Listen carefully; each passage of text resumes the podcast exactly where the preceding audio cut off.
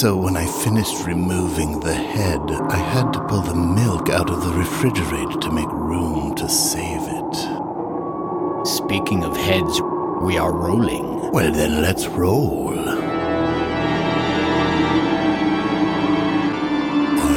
Rich, And I am Mark. and we are Two guys on Block Island.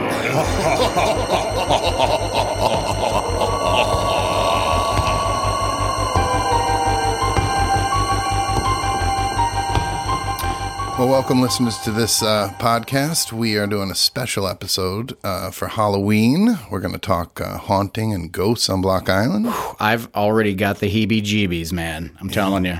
I, the hair would be standing on my neck if I had any, but Right. my wife made me take it off. So she she said, "Get rid of the scarf." Well, manscaping is, you know, a very necessary part of, you know, in my opinion, day to day life. Yeah. Speaking of scary, if you don't, it gets Yeah. you know Yeah, scary. werewolf kind of Yep. action happening. Yeah.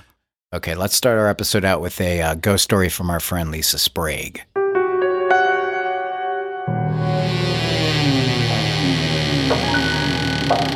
My name is Lisa Sprague, and I have a ghost story.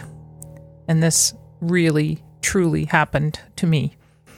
Um, I used to spend a lot of time at the Blue Dory Inn with Betty Gann back uh, when she ran the inn for her Aunt Cecil Dodge.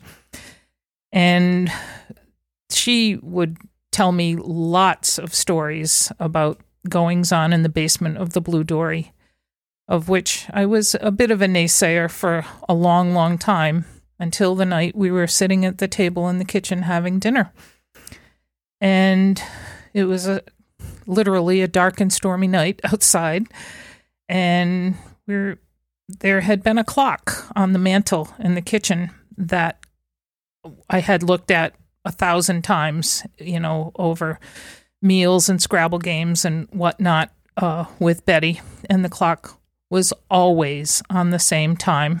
You know, when it was one of those old fashioned wooden mantle clocks. And we're sitting there having dinner, and I glanced up, and the hands suddenly started moving on the clock. Just not spinning fast, but just moving slowly all the way around the clock itself. And I said to Betty, Does the clock do that? Uh, periodically and she's like no i have never seen it do that and so we know that that night there was something uh, that was having dinner with us in the blue dory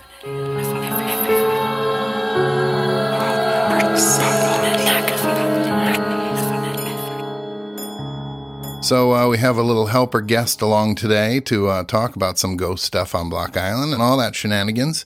And it's my daughter Madison Trethaway. Hi, Maddie. Hi, Maddie. Hi, thanks for having me. Hey, Thanks for being here. Yeah. Very excited. I'm very excited about this because because your dad told me about when you were a kid, and he said that one of your pastimes, one of your hobbies out here, was ghost hunting with your friends. So how did that like start? Did you like did you go to your dad and say one day, "Hey, dad, I want to go ghost hunting"? I don't think he was really involved. I think we got really bored and just started exploring. Like, we'd go to the hotels or we'd go to other properties that we knew were supposedly haunted or cemeteries. When the hotels were like closed? Yeah. So did you like sneak into the hotels? We never snuck in, but we would like go to the porch and bring that classic Block Island ghost book and maybe read the story or just kind of like creep around and scare each other and hope for something really weird to happen. And at some point though, your dad you this became more of a thing where like your dad would drive you around and drop you off and that kind of thing. So he was like kind of like the chauffeur, the ghost tour chauffeur. Yeah, sometimes. But I some mean, of the other parents would take turns, and you know, we, we didn't really pay too much attention to where our kids were when they were there. Yeah, why would you? Not much to worry about out Rich, here. did you ever were you ever concerned that they may actually see a ghost or something really like crazy might happen? Well, you never know. I think I think that when it comes to ghosts, it's kind of like that's part of it. I think it's getting in that, you know, it's not whether you believe or not, it's whether your psyche takes over. If you're in if you can get yourself to that place, that's when you're kind of open. You know, I think people maybe don't see ghosts because they don't believe or they're not scared. But you know, even me, I I not not a huge believer, but I have a couple of stories where I was in the position to be frightened and I suddenly believed, you know. Well, to, to your point, like the psyche, you know, what the, your mind, if you let your mind play those tricks on you and if you're open to it, you know, and then I'm a skeptic, first of all. I, I always look for the reason, the logical explanation for something weird that has happened. Um, that's not to say that I don't, I'm not open to believing, but I just, I haven't had an experience that could not 100% be nothing other than something supernatural. You know what I mean? But that's part of it because don't you think you can convince yourself there's another reason for almost anything happening? maybe, but I, I've had people that are just like, nope, there are no, there's no way it was anything other than a ghost. Definitely, definitely. And I, I, I believe them, you know, if that's their experience. But I'm just saying, I've never had that happen. Now, that's just Maddie, me. you're, you're more of a believer, right? Oh, I'm such a believer. Are you? But I think I almost want it too bad because sometimes I'm like dying for something to happen and I'm like, why aren't they picking me? But Well, you know, that, there's other people who don't want it at all. And then I feel like they have all the creepy experiences. so, what was like one of the scariest places that you remember going? Um, definitely got creeped out at the surf at night in the cold. I think part of it has to do with the water and you're hearing all these noises and you don't really know like where they're coming from. Just like you said, I got in that mindset where I was getting spooked. so you, uh, t- why don't you tell us about your, you said you had something creepy at the Hygeia. Who were you with? Um, all right, so there was a big group of us, and Lisa Starr was there, and Gail Hall, and Millie, of course, Lisa's daughter. Um, and there was a whole bunch of us. I specifically remember Richie Conant because this was kind of an experience that we both had. Um, but we were begging Lisa and Gail to come in the basement with us. We really wanted to use the Ouija board. So we were like, please come down and, you know, help us like we want to take it seriously and um so we they literally let only some of us down there. Millie did not make the cut because she was too goofy. Wow. So yeah, Yeah, you 'cause can't have a goofball messing around with your Ouija board Mhm. session. Mm-mm. we were basically like, if we're gonna do this, we're doing it for real. And once again, I really wanted something to happen. So we all go down and we're like in the basement, sitting in a circle on a bed, and um, you know, we're Who spun the bottle first? oh no, that's not. I'm sorry, I got game. lost. It's my daughter. I got to worry about these things. You know. um You tried to trap her. I see what you did Yeah. there. Good work.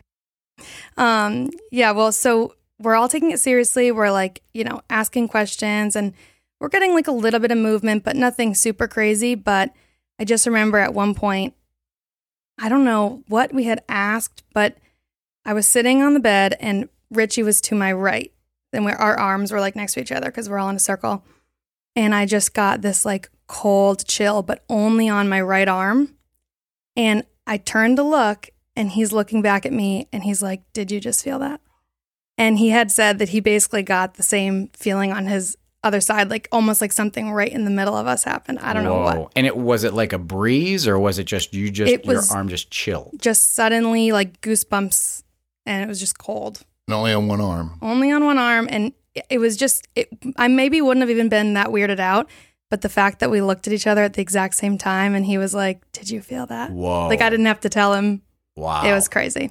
Wow. And so, so, did you guys were you guys like, okay, I'm good with this Ouija board thing now? Or did you keep going? we kept going for a little bit and then the only i mean you know how the ouija board works like so everyone's fingers are on it and no one's really controlling but you're kind of just letting it go the only answer we really got at one point we were like you know we don't mean to bug you if uh if you're ready for us to leave like we'll leave and we you know we can get out of here and it just turned and the arrow faced goodbye so it was like, yeah, I'm good with you guys. and then we were like now we're out of here And it wasn't like a goodbye, like I'm leaving. It was a goodbye, like yeah, you guys should yeah, leave. exactly. And that was the end of it.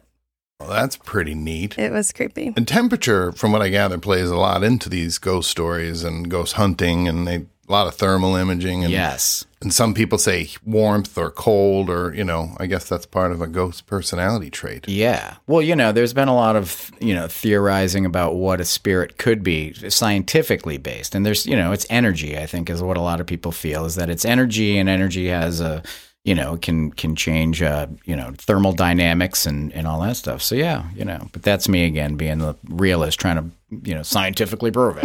I don't know. And, and I wonder if the concentration of ghost stories, because there is a lot of them. When, when we started looking into ghost stories about Block Island, I mean, there's w- way too many for us to even touch base on. But I wonder if it has something to do with it. So supposedly, right, spirits can't cross water. Exactly. So I wonder if that's you know they're kind of trapped here and can't roam the countryside or the state or Yeah. whatever. I think that's probably if if there is any truth to the ghost thing, then yeah, that's probably one of the reasons we have such a high density of supernatural activity out here. Yeah, I'd never heard of that. It's a oh, you never heard that? Yeah, No. no, it's Yeah, a thing. Supposedly. It's a thing. That would make Yeah. sense then. Yeah. Uh, all right. So this one I got out of a of a newspaper article. Um, so this is about the Hygeia house. Uh, Maddie told a little bit earlier. That's where you said your Ouija board experience took place. Okay. So um, most often the tales of ghosts are associated with buildings, and many of the island's familiar structures, often built in the late 1800s and early 1900s, are by tradition haunted. The hotels have seen more than a century of coming and goings and stories of old ladies who appear sewing in windows, of pictures that won't hang straight, of certain rooms where strange things happen and guests complain of uneasy nights.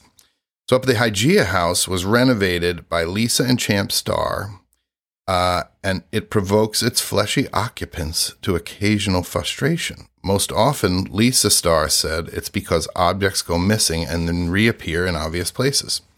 She goes on to say that Champ's great grandfather was the island doctor. So, in addition to all the family members, she believed this place also served as a mortuary. I think a lot of people feel very strong vibes here, and to me, there is a lot of energy around the place, more when Champ's away. Chambermaids at the Hygeia claim the third floor is particularly creepy, and one employee complained of repeatedly being tapped on the shoulder when no one was there.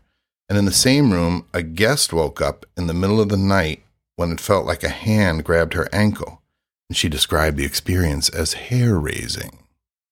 Wow. Well, you know, and the funny thing is, I mean, Maddie, what do you think? I think a lot of these stories that on Block Island are all about the same. You know, there's many stories from one place. I mean, it's got to be something to that. You Yeah. know, it's not. Well, I was going to say that um, a lot of the rooms on that third floor, I think, are all named after family members. So, like, I've heard particular stories about like different experiences and different things will happen over and over again in the same room. Like, I know that there's like the Rose Room, I think, is one that people have had crazy things happen. Like, I wonder if it's that, you know, the relatives are more drawn to that space because it's named for them. The other thing that's funny about some of the stories I've read and heard, like three different people tell the same story and they've never met each other and they never heard the story. And the stories are very close. We're actually going to get to one of those a little later in this. uh, Yeah. in this episode. So, well, uh, do we have another clip we can listen to from a listener? Yeah. All right.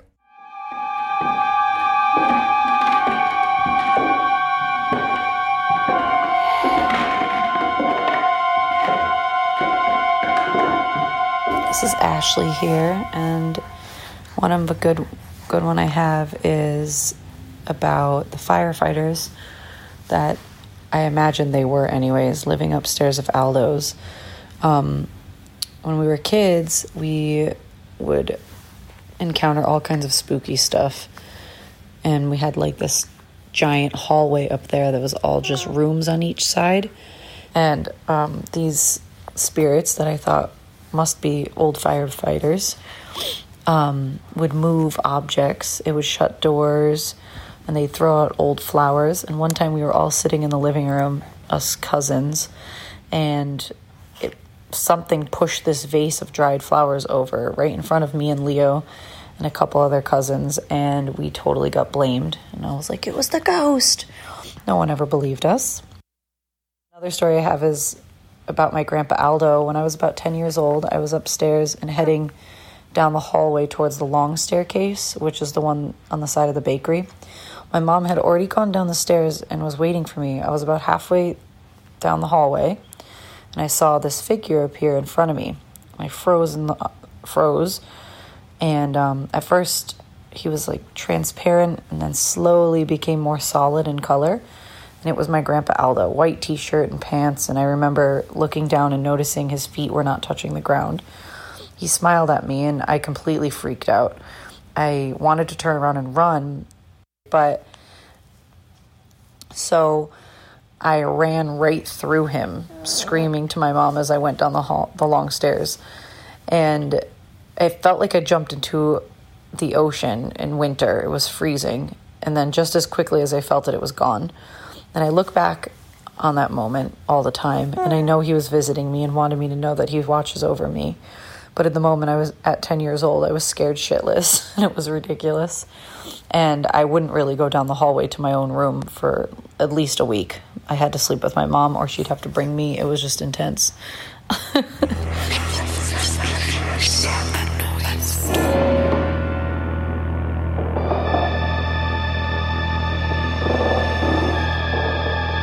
Yeah, I- yeah. I don't know if I'm going through a ghost. I'm not bum rushing a ghost like that. No, No. it was it was her grandpa. Well, that's true. You know, He's like, kid, I got some pizza for you. what kind of a grandpa comes back and scares the crap out of it? Can he wait a few more years or leave a note first? Yeah. Yeah, you know? yeah. You know, this would you you would think that this would be a place where like one of those ghost hunter TV shows would want to come out. Well, funny you should say that. Wait, why did they? Yeah, they did. Really? Yeah, yeah. They came out. One team came out to do the surf. The surf for sure. I think they came out and did the surf first, and then they also went to the Hygeia. Oh, they did. Yeah. Now, was this before or after you had your experience in the basement? This was after. It actually was, yeah, it wasn't that long ago. Did you call them? no. No. no, I think they actually reached out to come out here because they'd heard about the Hygeia. Okay. Oh. Um, and I know that I don't remember all the specifics, but they definitely like stayed overnight, did a bunch of recording. Like I think you were talking about the um, Thermal temperature. stuff, like I don't know if they did thermal. I know they definitely did like recordings at different frequencies to try to get some voices, and they they heard people going back and forth. I think one of the things I specifically remember, they heard a man saying, "Shut the window," and it was like clear. really? Yeah. And do you know was that something that other people have heard at the Hygeia house that specifically shut the window? Or no, I don't think so. Um, from what I hear at the Hygeia, it's a lot of like footsteps, locking doors, that kind of thing. Um, like I think this technology or whatever lets them hear at a different frequency than people really can hear normally. Did they have one of those little devices like in Ghostbusters where the thing, the guy's The like, door opens? No, Oh, the yeah, two yeah. little arms go like up on the thing. And it really, you look close and it's like a Norelco razor with like some like LEDs attached to it. They're like, oh yeah. And then they did the surf, and that actually was an episode on the show, uh, whatever it's called, Ghost Hunters, or you know. But they, I don't know that they found much there.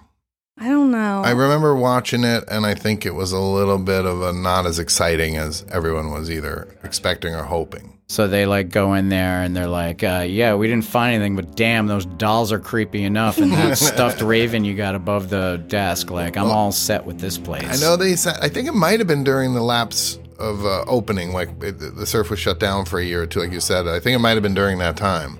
And then they did the sit down at the end with Lorraine and talked all about it. She'd be a good one to talk to. I know. Is Lorraine, Yeah. is Lorraine still Yeah, out here? Yeah, She she's still must be, here. right? I just saw her, so she's you know either it's not her ghost. No, she's here. She's definitely still here. So she'd be a cool one. Yeah. All right. We've had uh, some listeners uh, email us with some of their ghost stories. Um, so, Maddie, do you want to uh, you want to tackle some of those for us? Sure. From Sarah Heineman, she says, My family owns a house on Minister's Lot that we built in the early 70s. I always sleep in the same bedroom, and I've experienced two different situations I believe are connected. The first one was about eight years ago, and I was sleeping in the room in my, with my cousin in our separate twin beds. I was woken by a feeling and saw in the corner of the room, sitting on the chair, was a young boy in a suit outfit that looks like it was from the 1920s and another boy, presumably his brother, standing behind him in a similar suit. I couldn't move, and all I could do was sit there and stare at them as they stared back. My cousin didn't wake up and slept through the whole thing. Then, this last summer, I woke up again in the middle of the night around three in the morning and saw two tall white figures, the shape of people, standing at my doorway. My dog, who was sleeping in the hallway, woke up in that moment and started looking around as if he sensed them too. They left the room and I turned my light on and they were gone. I have a feeling it was the brothers again. Mm. Oh. That's spooky. All right. Well, thanks for reading those emails, Maddie. Those are great. And thanks for sending them in. We really appreciate it. Every little bit helps. And uh, speaking of which, we have another clip sent in uh, by one of our listeners. So why don't we listen to that?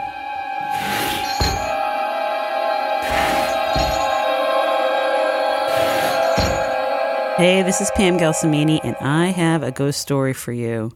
I grew up spending summers on Block Island at the Breakers, which is an old Swedish boarding house just north of Scotch Beach. Built in the 1800s, loads of history, and I have some cool stories from a couple of summers when I was a kid. The first is we had people staying with us, and one of the women came into the house and went to walk up to the second flight and saw a little boy standing at the top of the stairs with dark hair.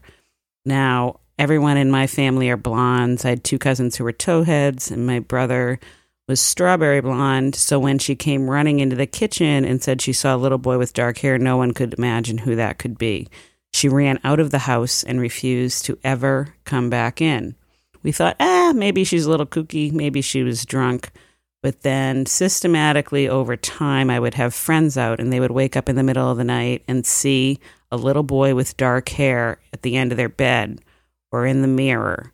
So repeatedly he was seen. And the way the story goes is that a little boy died of some kind of influenza or something in the early 1900s and was back to visit. I personally never saw him, but that's the way my ghost story goes. The other ghost story that I've been told repeatedly as a child, and I've told my kids, my mom and my aunt would drive us up to the North Light in the summer when it was a particularly cloudy and windy day. We would stop and they'd say, Get out of the car and listen to the wind. And we didn't know quite what they were talking about. And they said, Can you hear that? Can you hear that in the wind? And you'd listen closely and you would hear, Marianne, Marianne. And we would be like, What is that? And supposedly the story goes that back in the day, I'm guessing in the 17, 1800s, there was a woman who was madly in love and her lover went off to sea. And supposedly she was standing every night, you know, at the widow's walk watching for his boat to come home. And she finally was in such despair that she jumped and killed herself on the rocks. And what you're hearing in those late nights in the wind is her lover coming back to find her, calling for her. Marianne, Marianne.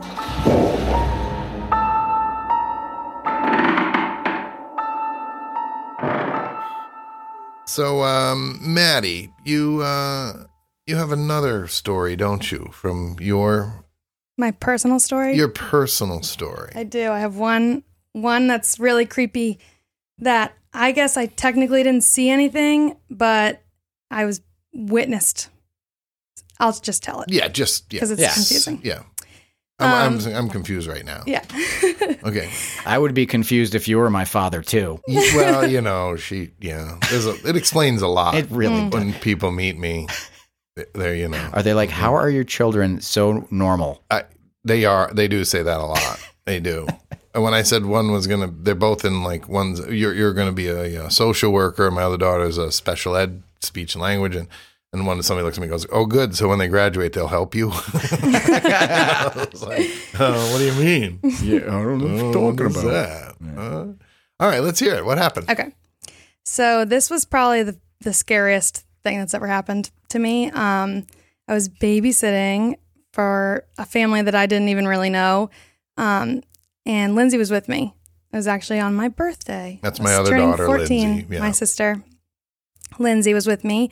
And um, we were watching two kids, and one was like a real baby, and one was like three years old. So, like, walking, talking, but still really young. And um, everything was going normal until the three year old starts like crawling around on the floor. She's hiding under the table and she's whispering and she's saying, shh, shh, telling me to be quiet, kind of. Like she wasn't saying be quiet, but she was like, shh, shh, shushing me. And um, then she starts saying, he's here. He's here. He's here. And I'm like, nobody's here. Like everything's fine. And um, I'm not even scared at this point. It's still light out. I'm like, this poor kid is, has an imagination. So I'm like, come on out. And I pick her up and she's like nervous still. And she's saying, he's here. No, he's here. And she's pointing at the front door. So at this point, I have her on my hip and I just walk over to the front door. It's like a regular door with one with like the window up top and a curtain down. So you couldn't really see out the window. And I slide the curtain to the left and there's nothing there. And the girl freaks out. She like shrieks. I felt every muscle in her body like clenched because she's in my arms at this point, And she was bawling, crying, and she like hid her face from the door. So I don't know what she saw, but the reaction was so genuinely scared that she saw something. I didn't see it, but And like, how? What did you like? At what point were you like, okay, something's at like she Yeah. saw something? At that point, when I saw her reaction, that was when I actually got like legit scared because I'm like, Did you drop the baby? I didn't drop the baby. I felt really bad for her. I you was open like, the door and you're like, here, whatever you are, if you want, take her. Just take her. Yeah, it's so hard to run from a ghost when you're carrying something. I- And just drop and run. So how was the rest of your night babysitting? I wasn't there for too much longer after that, but I just kind of like tried to calm her down. And I felt really bad because Did you tell the parents when they got home what happened? That's what I was going to ask. I don't think I did. Yeah, I think it's a a little hard to explain. yeah. You don't want to end your baby, you know, babysitting career so young. Yeah. Right. Yeah. Yeah. And then by the time they got back, she was She she, was had okay. settled down and she got over it. So I was like, Kids like, are resilient. They're Yeah. fine. Hey, I see a ghost. Three whatnot. years old doesn't even remember that. Right. Yeah, you don't want to tell the parents that Wow. one. That'd be a that'd be a great, you know, right. mistake. I think. Okay, let's check out another uh, ghost story from one of our listeners. What do you think about that? This one's from Gemma. This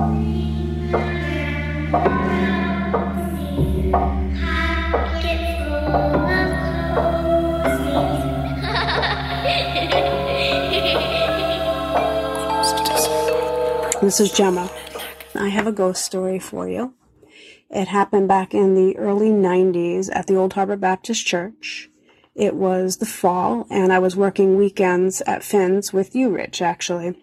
Um, and I was staying with a friend who had an apartment that was a part of the church. Anyway, it was a Sunday. I had finished my lunch shift and I had some time to kill before the boat, so I went back to the apartment to just kind of hang out and watch TV. Uh, I was a little shocked because I could actually hear the Sunday school kids still in the building at four in the afternoon, and normally they were long gone by that time. But I didn't really, you know, think anything of it, and I went back to watching TV until I heard them start to go up to the second floor of the building, which back in those days it was a, a big hallway with a bunch of rooms that were filled with, uh, you know, old clutter things, and it was dirty, and there was stuff sticking out, and it it was not a safe environment for kids to be running around in. So when I heard them going up the stairs, I thought I got to get them out of there before somebody gets hurt. So I walked through the connecting door from the apartment to the um, church, and I got to the second floor stairs, and I look up, and as I'm about to go up, I actually see one of the little boys run past the top of the stairs. So uh, yeah, I go up the stairs, and I'm thinking, oh, these kids. I get up there, and I can't find him. I walk up and down the hallway. I'm like, where do they go? Then I hear them up on the third floor, which is an attic. I get to the base of the attic stairs. I can hear them clear as day running around up there. I'm about to go up. The lights are already on. So I go climbing up the stairs. I'm completely confident that now I got them because there's no way to get out of that attic other than the stairwell that I was in. So I go climbing up and I get up to the attic and I'm standing there in the center of this massive empty room with the lights on, and I realize that I am completely alone. There was not a living soul with me. It's a true story, and it still gives me chills to this day.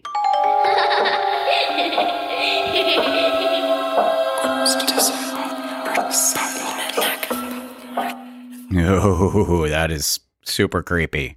Gemma, thank you for sending that in. Um, all right, Rich and Maddie have decided to uh, go out ghost hunting. They're going to see if they can find a ghost and bring it back here so we can interview it. Um, we thought that would be exciting. So, in the meantime, um, I've put together a, a little little ghost story for you, and this is, I think, the quintessential Block Island ghost story. Um, it's uh, about a ship that wrecked here back in the early 1700s, and uh, the name of the story is called "The Ghost Ship Palatine." So take a listen and enjoy.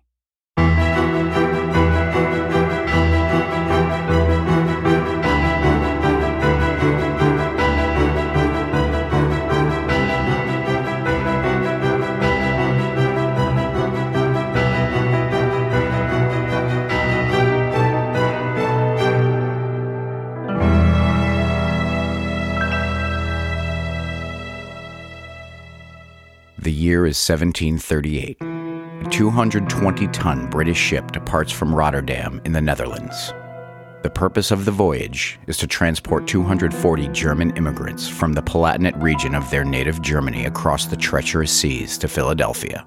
Although the vessel has been christened the Princess Augusta, it will come to be known in the annals of history as the Palatine.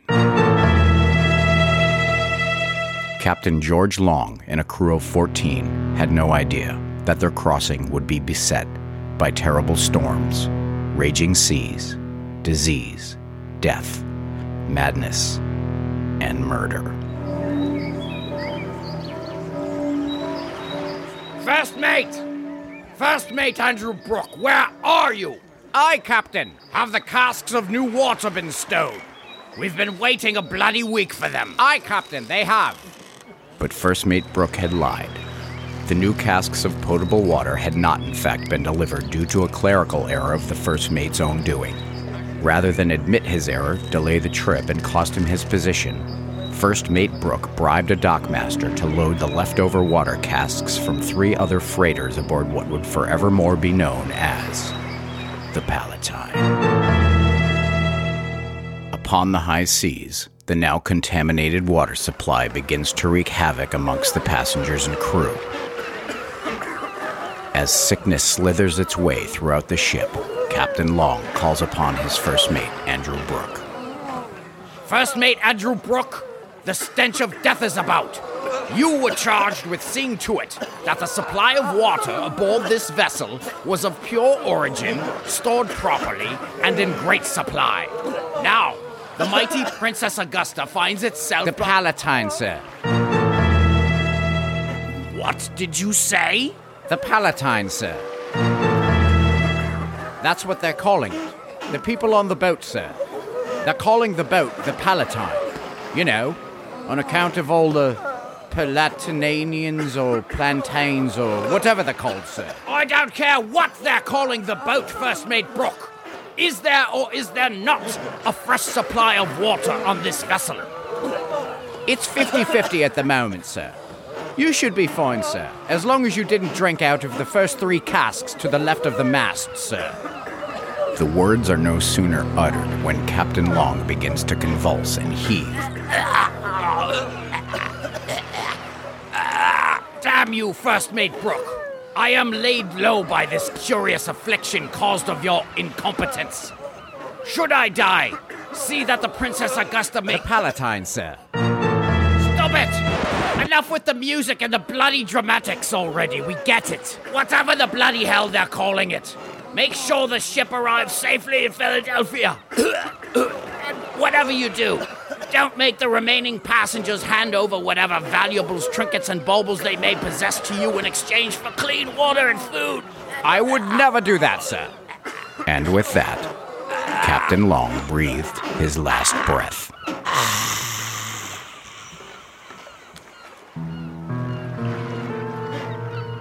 Despite the captain's warning, after assuming control of the ship, First Mate Brooke immediately began trading rations for whatever collateral the sick and starving passengers had with them. For it would appear that First Mate Brooke was also a first rate shitbag. What have we here? A gold pocket watch. I've already got three of those. Well, all right, give him a crust of bread and a thimbleful of ale. And you're welcome. The seas grew fierce, and for many a frigid fortnight, the North Atlantic gales bruised and battered the Palatine. First mate Brooke! Weather ahead! It's Captain Brooke, you idiot! Captain Brooke! Weather ahead! Its crew decimated, its passengers clinging to life. With little hope left, the scoundrel Captain Brooke desperately searches for safe harbor in hopes of saving the doomed Palatine, and more importantly, his own skin. Curse this dreaded storm! Should we reach the shore, I'll touch the ground a wealthy man thanks to my shrewd bargaining tactics with the passengers. If only there were a light, a single light, one simple beacon on which I could set my course. Meanwhile, on Tiny Block Island, life was its usual difficult old self. Winter had come early, and with it, the myriad host of complications that made living on the scarcely populated spit of land particularly troublesome. Two farmers, Uriah T. Lillywhite and Cyrus Longmeadow, were amongst the farmers whose crops had perished in an early frost. Faced with starvation, they resort to drastic measures. Cyrus, with the beating we took at harvest, it looks like we may have to resort to a bit of moon cussing to see us through the winter. Well, I don't see how blaspheming the moon's gonna help our situation none. Don't you know what moon cussing is? Well, I can't rightly say I do. Moon cussing is the practice of placing a false beacon upon a rocky shore so that passing vessels may be lured and dashed upon the rocks, whereby we may loot and pillage their bounty. I propose we extinguish the lighthouse and light a fire atop the bluffs in hopes a wayward ship mistakes it for safe harbor. I don't like the sound of this, Cyrus. I'm a God fearing man. But the winter's been hard, and since we ain't had no harvest, I don't want my babies to starve. I got a question, though. What do we do with all of the survivors? Well, we'll have to kill 'em all. Ground's frozen, though. We'll store the bodies in the attic at the old farmhouse on Trim's Pond until the spring thaw. So Uriah T. Lillywhite and Cyrus Longmeadow set a large hay bale atop the bluffs. They attached a large lantern on a pole to Cyrus's donkey and led it in circles around the hay bale. To any passing vessel, it would appear as though it were the beacon of a lighthouse. Meanwhile, at sea, First Mate Brooks glimpsed the deceptive gleam of hope from aboard the Palatine. Is that? Could it be? It's a light. It's it's a lighthouse. All hands on deck. Set course for that beacon of light. You know, the one which will surely save us from certain death and will in no way be a trap set by a bunch of crazy locals on an insignificant little island in the middle of nowhere. An island where we'll all be robbed and murdered only to have our bodies stored in the attic of a farmhouse because the ground is frozen and there'll be nowhere to bury the bodies until spring. And so, on December 27th, 1738, the Palatine lurched through the storm towards Tiny Block Island and its inevitable fate on her rocky north point. As the ship smashed upon the rocks, the locals had their way with the wreckage and remaining passengers.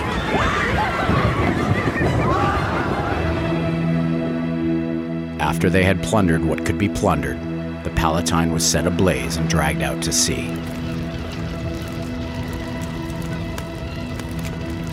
One passenger, Mary Vanderline, had not been discovered. She remained alive on board the Palatine. Driven mad by the voyage, Mary had hidden in a cupboard for the last week and a half. As the Palatine burned, her screams could be heard from shore. It was the last anyone had ever heard or seen of the Palatine. That was until some years later, when in late December, a lonely surfcaster spotted a dull orange glow several miles offshore. A faint shrieking was heard that accompanied the apparition. According to accounts spanning several generations, on certain nights, around the anniversary of the wreck of the Palatine, the ghost ship can be spotted adrift in the darkness. And if one listens close enough, one might even hear the screams of the mad woman who went down with the cursed ship.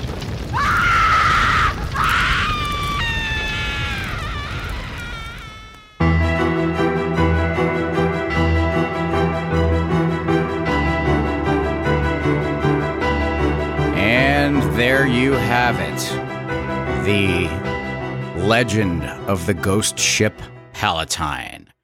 Perhaps the most famous ghost story associated with Block Island. The story of a ghost ship that certain people claim to see off of North Point sometime around the anniversary of uh, the uh, wreckage of the uh, actual ship.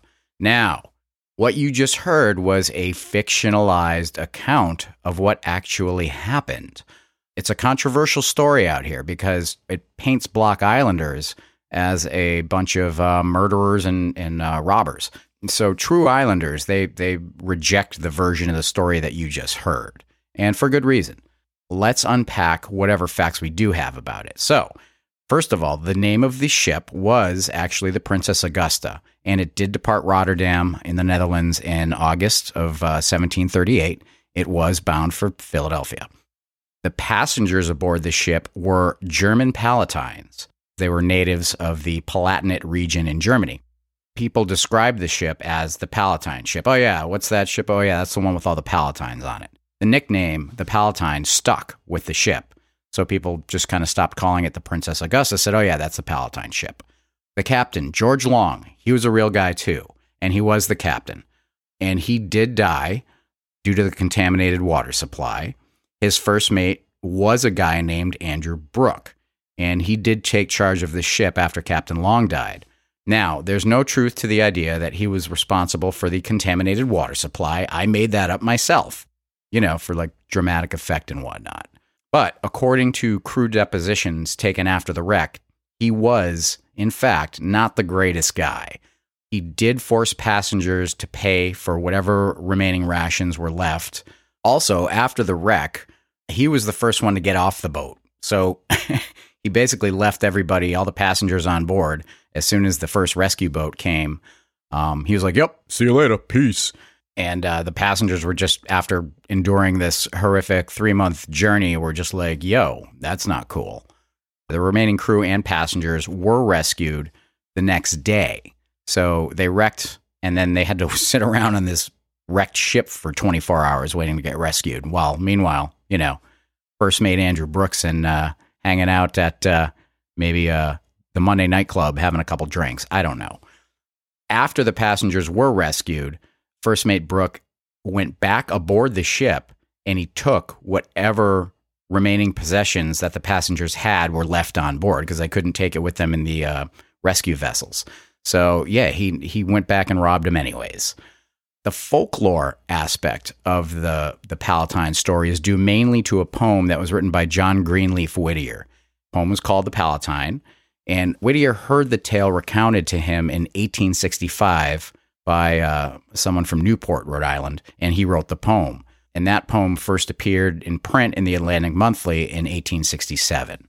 And that was the account that, you know, claims that the ship was not uh, a victim of just, uh, you know, the nature, but uh, that Block Island locals, in fact, did light fires atop a hill to lure the ship onto the rocks. Again, this practice was known as moon cussing.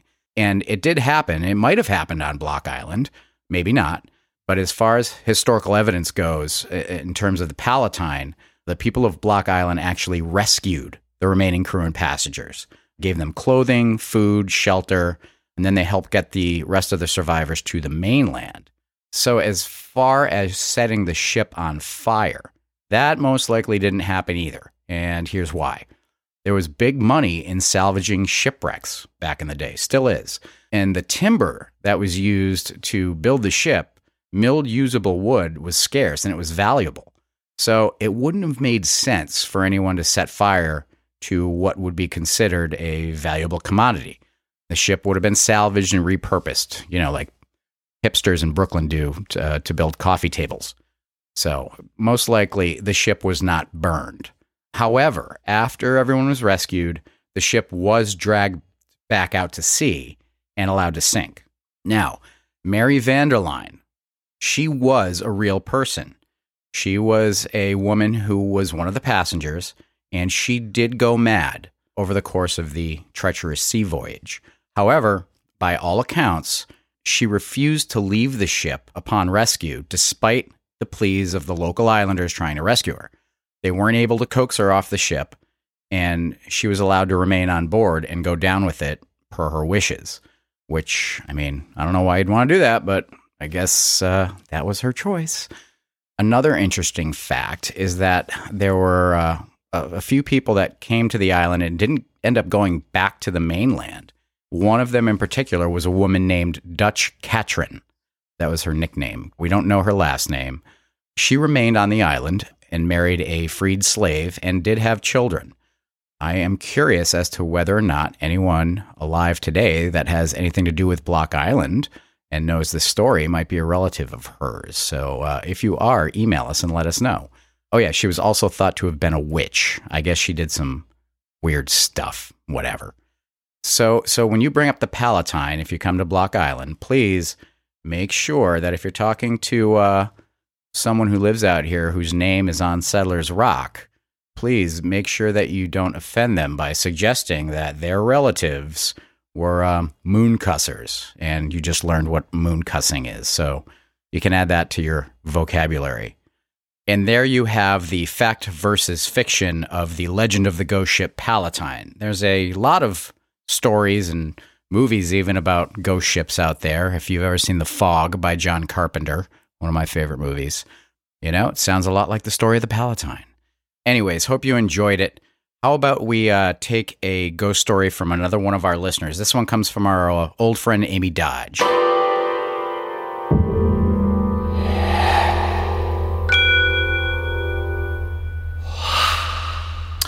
Hi, Rich and Mark. It's Amy Dodge. Um, I just wanted to say, first of all, I'm a big fan of your podcast. And second, I wanted to share with you um, my Block Island ghost story.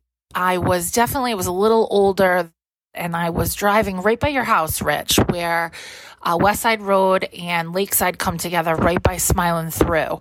And I can't remember, I think I was coming from the west side. So I was coming up West Side Road past Smiling Through to take a right on Lakeside to go home that way. And there was a woman on the left side of the road. It wasn't that late, but it was dark and it was in the late fall. And when I tell you, she was a color that I had never seen before in my life. Um, she was almost glowing. And it caught my attention because all of the hair on my arms stood up as I drove by. And she was kind of, I mean, she wasn't floating, but she was definitely glowing like a white greenish color. She was by herself and she had this dark brown dark jet black hair and I'll never forget it because it was the craziest feeling I'd ever experienced in my life.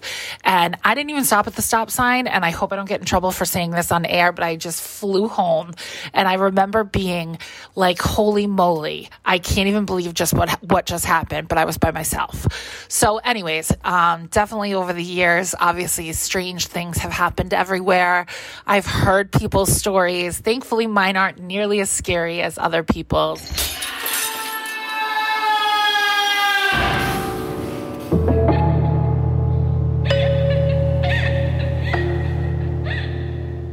Well, I wish we had time for more ghost stories. We're getting to the end, but before we call it an episode, uh, Maddie, you seem to have brought us a little bag here. I What's, did. What is that? I It's a- brought you guys a gift. It's a surprise, Whoa. but I think you should open it. That's so sweet. Rich, All right. you do the honors. No, you, please, you. Okay, okay. You. Hang on, let me get it. and I'm honestly have no. I didn't have any idea this was coming. And this is, uh, what's this for? It's what's this? What's this special occasion? You'll see when you Oh, open so it. exciting. Ooh.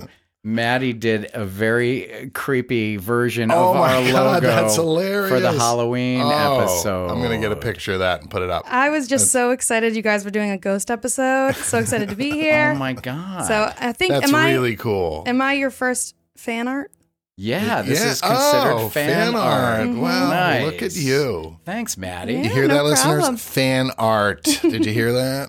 Yeah. Fan, Fan art. Fan no, art. it's really cool. Maddie, thank you. You're welcome. Now, Yeah, well- um, if Maddie uh, lets us, if we can get the copyright cleared, maybe she'll let us use this as the episode um, thumbnail. Oh, sketch. that would be cool. That's okay. yeah. That'd be All very right. cool. That's so nice. Thank you. Yeah. Yeah, and we hope all you listeners enjoyed our very first Halloween episode, all about ghosts here on Block Island. Um, and and you know, hey, let's make it an annual thing, perhaps, right? I think it'd be great. I think there's more than enough stories to go around, and hope you like them. And uh, you know, if you come out to Block Island, think about it. Check out some of the really old cemeteries and grab a copy of the book and go around and do a little ghost hunting. yeah, and don't take any babysitting gigs. Yeah, please.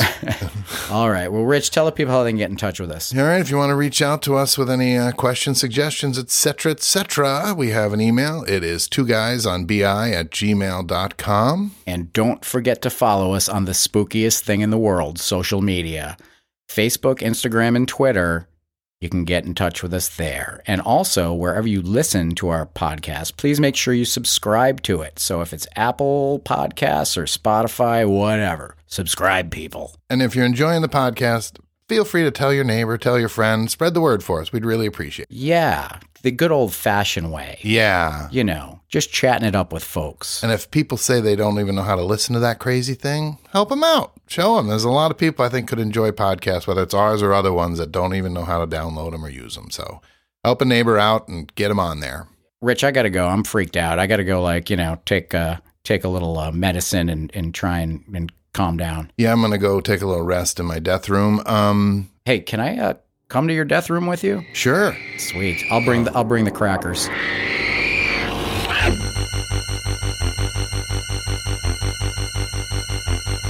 Two Guys on Block Island was recorded barely alive at Captain Nick's Rock and Roll Bar.